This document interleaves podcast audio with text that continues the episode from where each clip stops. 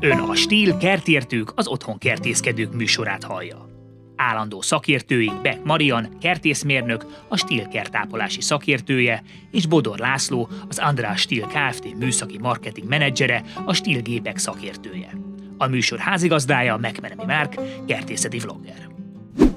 Szép jó napot kívánok, ez itt a Stihl Kertértők második évadának negyedik epizódja, amelyet a növénytársításoknak szentelünk, illetve mindenféle ökológiai megoldásnak. Ugye ez az egész évad, de egyébként szerintem az előző évadunkban is erőteljesen jelen volt a fenntarthatóság, fenntartható kert címszóval lehet összefoglalni ezt az egész évadot. Szeretnénk megmutatni nektek, önöknek azokat a technikákat, amikkel fenntarthatóan, környezetbarát módon lehet kertészkedni, mert ez egyrésztről mindnyájunknak szívügye, másrésztről meg tényleg nem biztos, hogy van ráhatásunk a világ nagy dolgaira, de legalább a közvetlen környezetünkben próbáljunk meg minél környezetbarátabb módon kertészkedni. Ez nyilván a kertünknek is, meg nekünk is jó lesz, hiszen a kertünkben nem lesz annyi mindenféle vegyszer, meg mérgező anyag, és tényleg nem kell attól tartanunk, hogy amit megesszünk a kertben, azzal mindenféle nem kívánatos dolgot is beviszünk a szervezetünkbe, és ennek az egyik alappillére is nagy segítség a növénytársítás, de talán meg is kérném Mariant, aki azért ebben nagyon járatos, hogy egyáltalán fogalmazza meg, mit takar az, hogy növénytársítás. Sziasztok, köszöntöm a hallgatókat. Igen, ez nekem nagyon nagy szívügyem, és pont azért, mert hogy nem is tudom, már rossz kimondani, de lassan 15-16 éve már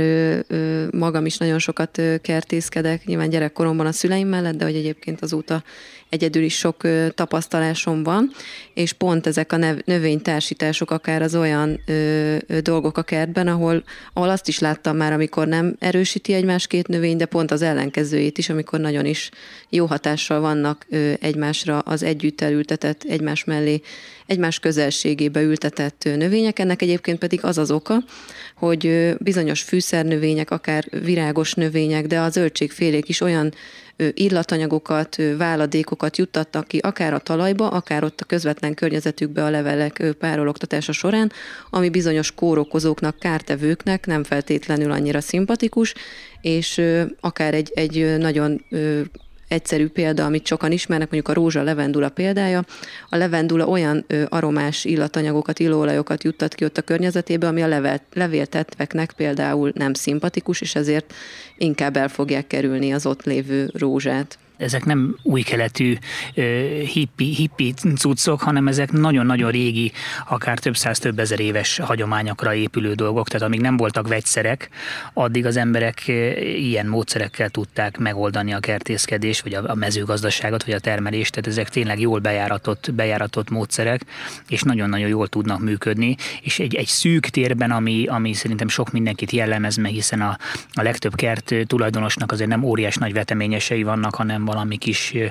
ágyása, vagy emelt ágyása, ott még hatványozottabban előjön, hiszen nagyon szoros közelségben vannak ezek a növények, és nagyon sok tud múlni azon, hogy milyen növényt mi mellé ültettünk, ahogy mondtad is, akár a negatív verziójában is, mert ha meg két olyan növény, aminek vagy ellentétes az igénye, tehát mondjuk az egyik szereti a sok vizet, a másik nem, vagy szereti a sok napot, a másik nem, vagy mind a kettőnek nagyon sok tápigénye van, akkor elszívhatják egymástól a tápanyagot, tehát hogy ezekre tényleg nagyon-nagyon oda kell figyelni. Viszont, hogy ha jó, akkor igen, akkor például, ami mostanában szerintem nagyon nagy probléma, az a poloska invázió, és nekem abszolút az a tapasztalatom, hogy a büdöske vagy bársonyvirág, hogyha nagy számban van a veteményesben, akkor sokkal-sokkal kevesebb poloskával kell számolnunk. Igen, egyébként ez egy reneszánszát élő növény. Én emlékszem, hogy gyerekkoromban a nagymamámnál tele volt a burgonya körül egyébként. Ugye a burgonyabogár is egy ilyen kártevő, ami nem feltétlenül kedveli ezeket az aromás növényeket. Egyébként a büdöske mellett még a körömvirág, ilyen a sarkantyúka vagy sarkantyúvirág.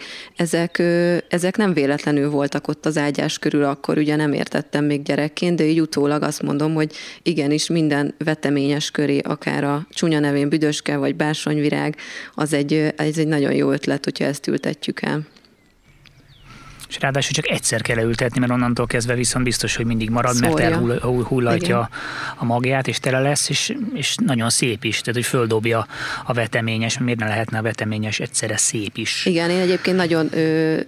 szeretem azt, hogyha olyan növényeket ültetünk a kertben, amik egyszerre ehetőek, mert egyébként a bársonyvirágnak is a szirmai azok nyugodtan a salátára szórhatóak, kiszárítva, akár még teakeverékekbe is tehetők, nagyon szép színt adnak a teának, plusz hasznosak, és akkor még akár gyógyhatásuk is van, és egyébként ugye a növénytársításokban is lehet őket használni, úgyhogy én nagyon-nagyon szeretem az olyan növényt, ami egyszerre díszít, gyógyít, és még fogyasztható is. Tényleg ez a permakultúrában az egyik alaptézis, hogy lehetőleg több funkciót töltsön be minden a kertben, tehát minél több funkciója van valaminek, annál jobb helye van, hogy annál stabilabb lesz a rendszer. A természetben is mindig így működnek a dolgok, hogy sosincs olyan dolog, aminek csak egy funkciója van. Még megemlíteném a bazsalikom, paradicsom, illetve fokhagyma és paradicsom téziseket, vagy bármilyen egyébként ilyen fűszeres, tehát oregano, vagy majorána, ezek mind jól működnek így a paradicsom környezetében, ugyanemiatt, hogy az illatanyagaik miatt távol tartják a kártevőket. De ugye ezeket aztán lehet tovább fokozni, hogy ezekből akár mindenféle főzeteket is tudunk csinálni, és ennek a teáknak, meg boszorkánykodásnak, Marian, abszolút te nagy tudora vagy. Nem akarom, hogy mágián végezz, de azért elég nagy bosszi vagy ezen a téren. 200 éve ott végeztem volna biztosan. Így van. Egyébként, amiket mondtál, ezek az illóolajos növények, ezek mind akár a természetben is megtalálhatók. Mondjuk gondoljunk egy kamillára, egy cickafarkra, vagy a csalánra, mint gyomnövénynek titulált növény, ami nagyon-nagyon jó, hogyha van a kertben, és érdemes is meghagyni, hogy egy-egy részen legyen, mert azon kívül, hogy mint nekünk is egyébként nagyon jó teakeverék alapanyag, a növényeknek is a csalántea. Sokat hallani róla, de talán kevesebben tudják, hogy hogyan kell ezt elkészíteni. Egy nagyon jó főzet, egy nagyon jó trágyalé készíthető belőle a biokertekben, ezekben a természetes növénytársulásokban is. Egyébként amellett, hogy gombás megbetegedésekre, bizonyos kártevők ellen is hatásosak, egy kondicionálóként hatnak a növényre. Gyakorlatilag egy immunerősítést tudunk elérni azzal, hogyha csalánból és különböző gyógynövényekből készített főzetekkel kondicionáljuk a növényeinket. Itt választhatunk egyébként, hogy a talajt fogjuk ezzel a trágyalével beöntözni, vagy pedig magát a növénynek a felületét, a levélzetét fogjuk lombtrágyaként kijuttatni rá. Egyébként a csalán teánál én azt szoktam mondani, hogyha más növényeket is teszünk bele, akkor azért a fele az legyen a csalán, és egyébként mehet bele a kamilla, a cickafark, akár egyébként a levendula is egy nagyon jó baktérium, gombaölő hatású növényi kondicionáló, de ugyanígy akár a kakukkfű, a fekete nadálytő egy nagyon-nagyon hasznos növényi trágya alaplé, és a vörös és a fokhagyma is, levél is egy nagyon jó alapanyag lehet ezeknél a leveknél. Azt szoktam mondani, hogy 10 liter vízhez vagy 1,5 kilogramm friss alapanyagot, vagy egy 20-30 dekagramm szárított alapanyagot keverjünk el, és akkor két lehetőségünk van, az egyik az a hidegen áztatás, amikor körülbelül egy hétig, másfél hétig hagyjuk, úgymond büdösödni, mert ez nagyon sok mindenkinek nem egy kellemes illat, amikor itt elkezdenek ezek a növényi anyagok megerjedni, de van egy másik lehetőség, amikor vízbe beáztatjuk az alapanyagokat, egy napig hagyjuk ázni, és utána megfőzzük őket, körülbelül egy 20-30 percig közepes lángon, leszűrjük, és amikor kihűlt, akkor kijuthatható, vagy permetléként, vagy pedig a talajra, és egyébként egy olyan 1:10 arányban kell ezt utána higítani, tehát 1 liter növényi trágyaléhez még 10 liter vizet szoktunk adni, és az előző adásunkban volt szó az esővízről, itt is el kell, hogy mondjam, hogy az esővíz lenne a legeslegjobb, amiből el tudjuk ezeket készíteni a növényeink számára. Laci, te még egyenlően nem nagyon tudtál ehhez a témához hozzászólni, pedig azért neked is van mondani valód ezzel kapcsolatban, hiszen ezeket a permetleveket, ezeket valahogy ki is kell juttatni. Mivel célszerű ezeket a permetleveket kijuttatnunk a növényekre, és hogyan? Itt főként minden mennyiség függő, mert hát, hogy a kisebb mennyiségben akár egy locsolókannára szerelt szórófej, egy esőztető szórófejjel is nagyon szép eredményeket lehet elérni, de hogyha egy kicsit komolyabban akarjuk ezt venni, hát különböző vagy motoros géppel meghajtott permetezőkről, vagy pedig kézi erővel működtethető permetezőkről is tudunk beszélni. Általában a legjellemzőbb a kézi erővel működtetett, ami kisebb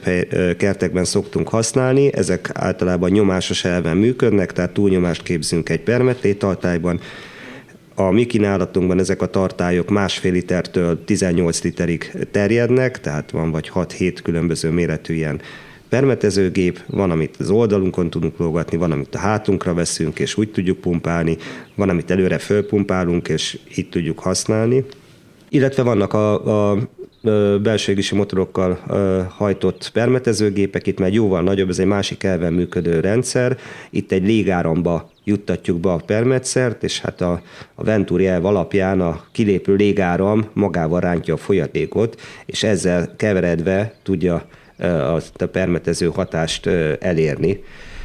Ezt általában fáknál, magasabb társulásoknál szoktuk használni, illetve hát ennek még egy olyan nagy előnye van a nyomásos rendszerre szemben, hogy ez megforgatja a leveleket. Tehát, hogy ez a légáram elindul, a leveleket elkezdi rázni, forgatni, és így nem csak a levélnek a felszínét tudjuk megpermetezni, hanem a levélnek a fonákját is, ami nagyon fontos, hiszen nagyon sokszor azért különböző élesködő gombák, azok pont nem a felszínen, hanem a fonák részen telepednek meg. De ezeknél a gépeknél azért szintén vannak korlátaik, egyrészt nehezek, másrészt az adagolást ugyan beállíthatjuk, de elég hamar, tehát mint egy 10-15 perc alatt kijuttatjuk ezt a 10-12-15 liternyi vegyszert, és onnantól kezdve sűrűn kell tölteni. Tehát úgymond ilyen kicsit finomabb, profibban, precíziósabban kezelt permetezésnél mindenképpen célszerűbb a kézi meghajtású, vagy hát a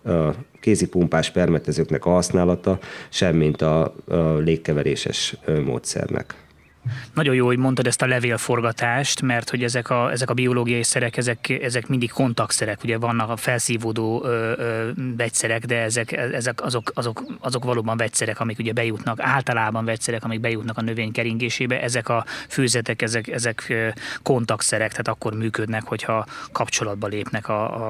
azzal a kártevővel, tehát nagyon fontos, igen, ez, hogy a fonákra is jusson belül, tehát erre kifejezetten ügyelni kell, hogyha nem ilyet használ az ember, akkor viszont tényleg forgatni kell a leveleket. Jól mondom, ugye Marian?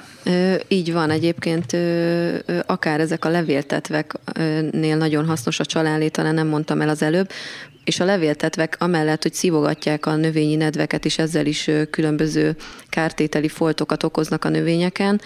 a növények felületén, leveleken elsősorban, ami a másik hátrányuk, hogy rengeteg vírusvektort juttathatnak, gombás megbetegedéseket a növényekbe, a nedvkeringésükbe, úgyhogy ezért nagyon fontos, hogy a levéltetvek ellen egyébként folyamatosan, gyakorlatilag egész szezonban megpróbáljuk felvenni a kesztyűt. Jók lehetnek egyébként a sárgalapoknak a kihelyezései is, erről még talán nem beszéltünk, napi szinten akkor figyelemmel tudjuk kísérni, hogy milyen mennyiségben vannak jelen ezek a kártevők a kertben. Én még Lacitól szeretném kérdezni, hogy mit javasol, mikor érdemes ezt a permetezést elvégezni, mert ott sem mindegy, hogy ezt, mint az öntözésnél, hogy ezt mikor tesszük. Hát leginkább azt javasoljuk, hogy azért böngészszük az időjárás jelentést, tehát félszemünk legyen rajta, ami azért tudjuk nem szentírás, de azért abból tudunk következtetni, hogyha mondjuk másnapra, vagy akár pár óra múlva esőt jelentenek, akkor lehetőleg ne álljunk neki a permetezésnek, illetve hát mindenképpen valamilyen vagy reggeli, vagy valami délutáni órában végezzük, tehát semmi esetben sem a tűző napsütés esetén, hiszen, mint beszéltünk itt a hirtelen hőmérsékletváltozás növények számára stresszt okoz, tehát hogyha mi egy 35 fokos melegben kijuttatunk 18-20 fokos vegyszer folyadékot a növénynek, az semmiképpen nem tesz neki jót, hiába a legjobb szándékkal próbáljuk ezt tenni, tehát mindenképpen valami közel 20-25 fokos hőmérséklet körül. Én javaslom inkább szintén a esti órákat, a délutáni órákat, hiszen akkor este valahogy jobban tudnak felszívódni, jobban tudnak hasznosulni ezek a szerek. Mondjuk ez lehet, hogy ez innen így van, és a Maria megcáfol, hogy ez viszont inkább a reggeli órákban lenne érdekes, ebben nem vagyok biztos. Én is azt mondom, hogy vagy kora reggeli, vagy hogyha ugye reggel nincs rá lehetőségünk, akkor esti órák, még annyi, hogy szélvédett időben tegyük ezt meg, és nekem még az jutott eszembe, ami szerintem egy fontos dolog, akár egyébként még egy ilyen kiskert kapcsán is, hogy érdemes permetezési naplót amiatt vezetnünk, fölírjuk, hogy milyen szereket használtunk, mikor, akkor is egyébként, hogyha csak növényi levekről van szó, de hogyha mondjuk résztartalmú, kéntartalmú szereket, növényi olajokat használunk a kiskertben, akkor az saját magunknak egy visszaigazolás, hogy láthassuk azt, hogy mikor mi történt a kertünkben. Én még annyit fűznék hozzá, hogy azért érdemes ezeket inkább a kora reggeli vagy esti órákban végezni, hogy ezzel védjük a beporzó rovarokat, mert oké, nem vegyszer, de azért lehetnek ugye olyan szerek, ami ugye nem csak a tetőnek kellemetlen, hanem a beporzóknak is, és ugye ők meg tevékenykednek napközben, tehát ezeket elkerüljük, vagy ha esetleg ne talántán vegyszerrel permetezünk, akkor meg még inkább, mert ugye a méhek egyre nagyobb veszélyben vannak, többek között a különböző rovarírtószereknek betudhatóan, tehát nagyon kell ügyelni rá, nehogy lepermetezzük a méheket és egyéb hasznos rovarokat, mert azok nagyon fognak nekünk hiányozni, hogyha eltűnnek, aztán mehetünk körbe kis ecsettel, és próbálhatjuk beporozni a növényeinket, és az nem lesz jó nekünk. Ezért is javasoltam, amit Márk is említett, hogy lehetőleg úgy próbáljunk permetezni, hogy ne pazaroljunk, hanem a lehető legprecíziósabban csak azt a szükséges mennyiséget juttassunk ki, és ne többet, mint amennyinek a növénynek az igénye, illetve hát elérjük a célunkat, és mondjuk a kártevőket ki tudjuk írtani. Erre javaslom is például ilyen rózsapermetezésnél vannak ilyen egész kis másfél literes, 2 literes kis permetezők, különböző szórásképű fúvókákkal, háromszög alakú, kúp alakú szórásképű, van külön ilyen árnyékoló ernyő, amivel úgy tudjuk védeni a növényeket, ami esetleg úgy van egymás mellé ültetve, lehet, hogy az egyiknek orvosság, a másik növénynek az éppen méreg. Tehát teljesen el tudjuk szeparálni így a permetezést, hogy ha mondjuk egy áfonya jóval érzékenyebb valamilyen szerre, akkor a mellette levő rózsát azt úgy tudjam permetezni, hogy az áfonyára ne kerüljön, hiszen ez semmiképpen nem célszerű. Tehát ezeket is érdemes végigvizsgálni, és hát ezekkel a kis permetezőkkel én még azt szoktam csinálni, nekem van külön egy, hiszen ezek azért vagyok be őszintén nem olyan borzasztó drága berendezések, nekem van egy ilyenem, amit csak gyomírtásra használok, mert ugyan én mindig elmosom ezeket a berendezéseket, meg szerintem aki használja, és már van rossz tapasztalata azzal, hogy összekeveredett 2 vegyszer, és egész más hatást ért el, az nagyon jól tudja, hogy ez fontos, de én a gyomírtó esetén úgy vagyok vele, hogy azt nem vagyok benne biztos, hogy minden esetben 100%-ig ugye el tudom mosni, hogy egy ilyen totális gyomírtóból nem maradjon belőle semmi, és egy következő permetezésnél, ha mondjuk éppen egy valami növényápolás a célom, akkor az nagyon balul sülhet el. Tehát azt mondom, hogy a tetvektől sikerülhet megszabadulni vele, csak a növényel együtt. Tehát, növényel együtt, így van. Ez lehet egy kis probléma. Igen, tehát ezekre nagyon kell ügyelni az alapos átmosás. Egyébként is érdemes jól átmosni őket, mert ugye ez egy finom permet, ugye levet csinál, ami ugye porlaszt, és hogyha a legkisebb kis szennyeződés belekerül ezekbe a finom porlasztokba, akkor már nem fognak úgy működni, tehát nagyon alaposan át kell őket mosni. Igen, és az is nagyon fontos, talán arról nem beszéltünk, hogy mielőtt a permetszert a permetezőgépbe tesszük, azt is minden esetben szűrőn keresztül tegyük, ne maradjanak benne nagyobb frakciók, mert hogy gondolom, jól mondom, Laci, hogy ezek a kis fúvókák akkor nagyon könnyen eltömődhetnek, és onnantól kezdve az nem egy jó buli. Abszolút, így van, tehát általában nekünk a HT permetezőkben már fel van szerelve a szűrő, de ugye kisebb permetezőket használ az ember, ott általában még a régió bevált módszer, akár még egy női nejlon harisnya is egy tökéletes megoldás lehet ezeknek a szereknek az átszűréséhez, hogy valóban ilyen frakciók ne kerüljenek bele a permetlébe, és ne okozzanak valamilyen dugulást a rendszerben. Ami szerintem még fontos kihangsúlyozni az ilyen szelidebb növényvédelemnél, hogy aki még nem csinált ilyet, hogy arra ne számíts, hogy ezek ugyanolyan sebességgel fognak működni, mint ahogy mondjuk a vegyszerek, ahol tényleg akár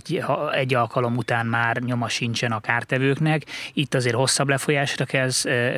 hosszabb lefolyásra kell számolni, valószínűleg 2-3-szor ismételni kell, és kellhet 1-2 hét is akár ahhoz, hogy eltűnjenek a kártevők, de működni fog, tehát hogy türelmesebben kell hozzáállni, és az is nagyon fontos, hogy minél hamarabb észre kell venni a problémát, tehát mondjuk egy nagyon durva tetvesedést már azért nagyon nehéz ilyen vegyszerek nélkül kezelni, viszont ha el tudjuk csípni, amikor még gyerekcipőben jár a fertőzés, akkor sokkal jobban működik a dolog. Azért ezek a növényi trágyalevek, ahogy te is mondtad, nem érnek föl akár egy növényvédőszernek a hatóanyag tartalmával, de gondoljunk csak saját magunkra, hogyha úgy érezzük, hogy fáradtabbak vagyunk, gyengébbek, akkor sokkal könnyebben elkapunk különböző betegségeket, és a növényeknél is inkább azt tudom mondani, hogy ezek arra nagyon jók, hogy kondicionálják, erősítsék őket, és egy jó kondícióban levő növény sokkal kevésbé fog támadás érni akár a kártevők, akár a kórokozók részéről. Ez megint csak egy olyan téma, ami nagyon szerteágazó, nagyon-nagyon sok mindent lehet ezzel kapcsolatban megtudni. Itt tényleg az volt a célunk, hogy egy kicsit csak úgy rávilágítsunk erre a területre, de valakit érdekelnek ezek a területek, akkor komoly szakirodalom is rendelkezésre áll. Sőt, hogy Marian, te készültél is egy pár ajánlattal. Igen, én egyrészt nagyon szeretem egyébként a Mezőgazda Kiadónak a szakirodalmait, ott nagyon sok hasznos könyvet lehet találni ezekben a témákban is, illetve van egy nagyon kedvenc könyvem most, Krumpak Erzsébetnek a Bőségkertje, akinek igazából az a jelmondata, hogy ásrót kapát eldobni és mulcsozásra fel, és teljesen felesleges ásni és kapálni és gyomtalanítani folyamatosan a kertben, hanem bőven elég egy vasvilla, bőven elég, hogyha mulcsozással megteremtjük azt a humuszos réteget igazából a mulcs alatt, ami tökéletes a következő vetésre. És amit még nagyon szeretek, az egy külföldi szakirodalom, Wolfram Franknak a Biokert, az öngyógyító vegyes kertje, amiben rengeteg sok példát felsorol azzal kapcsolatban, hogy a növénytársításokban mivel ültessünk egybe, akár azt is, hogy amiről te is beszéltél, hogy mik azok a növények, amik nem illenek össze, mert mondjuk elveszik egymás elől a magas tápanyagigényűek a megfelelő tápanyag mennyiséget, de nagyon-nagyon sok jó szomszédsági viszonyt megtudhatunk belőle. Ezt mindenképpen, amit ajánlottál, én neki fogok fogni, mert például akár egy kis veteményes kert esetén is ez a folyamatos gyomtalanítás, tehát az, hogy az ember azt szereti, hogy rendezetten néz ki a veteményes kertje, mit csinál, amint megjelenik bármilyen kis gaz, és hát őszintén szólva paradicsomtöveknél, stb. Óhatatlan, hogy füvek, különböző gyomnövények kijönnek, és rengeteg energiát, aki tényleg ezt igényesen szeretné üzni, rengeteg energiát pazarol el azzal, hogy ezeket a gyomokat folyamatosan karba tartja, kiszedegeti. Nekem mindenképpen nagyon szimpatikus ez a megoldás, hogy akkor ásott kapát eldobni és mulcsozásra fel, mert ugye aki folyamatosan gazol a kertbe és szedek ki ezeket a különböző gyomnövényeket, vagy által a gyomnövénynek gondolt dolgokat, azt érje el, hogy egy teljesen csupasz földfelülete lesz ott. Amit mint beszéltünk a locsolásnál is, öntözésnél is, ez nem mindig előnyös, sőt, sokszor nem, hiszen itt a párologtatás igen erősen meg tud nőni, és nem tudja a nedvességet megkötni a talaj, nagyon hamar kiszárad, ezáltal a növényünknek is jóval több vizet kell kijuttatni, illetve jobban oda kell figyelni a víz utánpótlására. Ezekben a módszerekben az a jó, hogyha ezt tényleg jól csináljuk és kitartóan, akkor igazából hosszú távon sokkal kevesebb dolgunk lesz a kertünkkel, mert megszűnik ez a harc állapot, ez a harckészültség, hogy folyamatosan küzdünk mindennel, a betegségekkel, a kártevőkkel, a gyomokkal, tehát az egész kertészkedés egy ilyen harc, és próbáljuk erőnek erejével a kertünket egy bizonyos irányba terelni, a kert meg egy másik irányba megy, és hogyha a szemléletünkön változtatunk, annak pont az a lényege, hogy nem ellene megyünk, hanem szövetségesünk az a kert, és megpróbáljuk hagyni, hogy menjen abba az irányba, amiben menne, csak legfeljebb tereljük ki kicsit az egyik irányba. Tehát tényleg érdemes ezt a váltást meghozni, mert hosszú távon sokkal kevesebb dolgunk lesz a kerttel, és jobban fogjuk mi magunkat is érezni a kertben, többet tudunk azzal tölteni, amire a kertet egyébként tartjuk, hogy jól érezzük magunkat benne. És én még így a végére, mert ugye itt a könyvajánlatokhoz én is szeretnék egy könyvet ajánlani, egy kiváló könyv, az a címe, hogy A kert konyhája, a szerzője Beck Marian, mindenféleképpen ajánlom figyelmetekbe, szintén egy nagyon, nagyon jó könyv, és ott is nagyon izgalmas és jó fajta dolgokat olvashattok ebben és más témákban. Köszi. Mert azt gondoltam, Marian, a saját könyvedet mégsem akarod itt promózni, pedig megérdemli szerintem a promót. Azt nem szoktam már olvasgatni. De van benne 2 recept egyébként, amit minden nyáron újra sütünk. És lesz is erről szó majd az egyik adásunkban, nem sokára. A meggyes pite az ilyen, úgyhogy az egyik ilyen, úgyhogy majd szívesen elmondom a receptet. No, hát azt el is várjuk, köszönjük szépen. Sőt, a kóstolót sem vetjük meg. Nem, az is jöhet. Nagyon szépen köszönjük a figyelmeteket, reméljük, hogy tudtunk hasznos információkkal szolgálni, és jövünk legközelebb is. Mi is lesz a témánk legközelebb, srácok? Az én nagy kedvencem, bár ez is egyébként